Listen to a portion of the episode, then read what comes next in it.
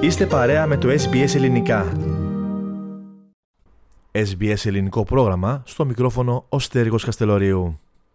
Η Διεθνής Αμνηστία αναφέρει ότι οι ανελαίτες επιθέσεις, επιθέσεις της Ρωσίας στο Χάρκοβο, στα ανατολικά της Ουκρανίας, με πυρομαχικά διασποράς και διασπαρτές νάρκες, ισοδυναμεί με έγκλημα πολέμου που σκότωσε διακρίτως εκατοντάδες αμάχους. Ο ερευνητικός σύμβουλος της Αμνηστίας, Jean Baptiste Gayopin, υπογραμμίζει ότι οι επιθέσει ήταν καταστροφικέ. Many of these strikes were uh, launched using uh, cluster munitions, which are widely banned, as well as other uh, indiscriminate weapons, um, such as uh, artillery shells and rockets and scatterable landmines, which are indiscriminate when uh, used in urban areas. And such indiscriminate attacks, when they result in civilian death and injuries, as well as the destruction of civilian objects, are war crimes. Το Υπουργείο Άμυνας της Ρωσίας αρνήθηκε να δώσει απαντήσεις στην έκθεση της Αμνηστίας, σαν και στο παρελθόν είπε πως δεν στοχοποιεί αμάχους και έχει κατηγορήσει την Ουκρανία για πλαστογράφηση στοιχείων για εγκλήματα πολέμου. Να σημειωθεί πως ούτε η Ρωσία ούτε η Ουκρανία έχουν υπογράψει διεθνή συμφωνία που απαγορεύει τα πυρομαχικά διασποράς. Ωστόσο, η χρήση τέτοιων όπλων εξακολουθεί να αποτελεί έγκλημα πολέμου αν είναι αδιάκριτη και σκοτώνει ή βλάπτει αμάχους. Ο κύριος Γκαϊοπέν πρόσθεσε ότι στο πλαίσιο αυτής της έκθεσης διαπιστώθηκε ότι οι Ουκρανικές δυνάμεις συχνά επιχειρούσαν σε κατοικημένες συνοικίες, προσελκύοντας τα ρωσικά πυρά και θέτοντας σε κίνδυνο αμάχους.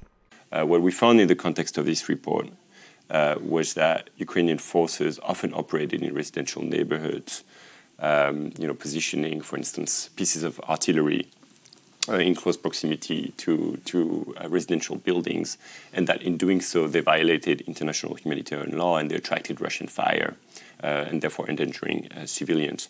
It's very important to emphasize, though, that this uh, in no way uh, justifies the relentless, indiscriminate shelling of the city by, by Russian forces. Εν τω μεταξύ, Ουκρανοί ερευνητές εκταφίασαν 7 πτώματα από δύο αυτοσχέδιους τάφους σε δάσος κοντά στο Κίεβο.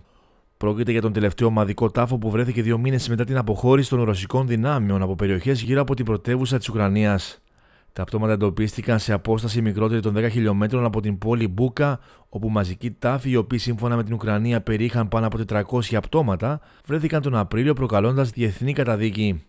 Ο επικεφαλής της Περιφερειακής Αστυνομίας του Κιέβου, Άντρι Νεπίτοφ, λέει ότι θα χρειαστεί χρόνο για να ταυτοποιηθούν τα πτώματα λόγω τη αποσύνδεσή του. The first makeshift grave was already inspected by the experts. It is a man, approximately 40 years of age, in plain clothes. He has two injuries. He was shot in the knee with a gun. The second shot was into his temple. In the second makeshift grave, there is another body of a man. He has injuries in the knee and was also shot in the head.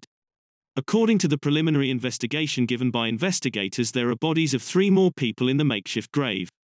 At the moment, we don't know their sex and their cause of death.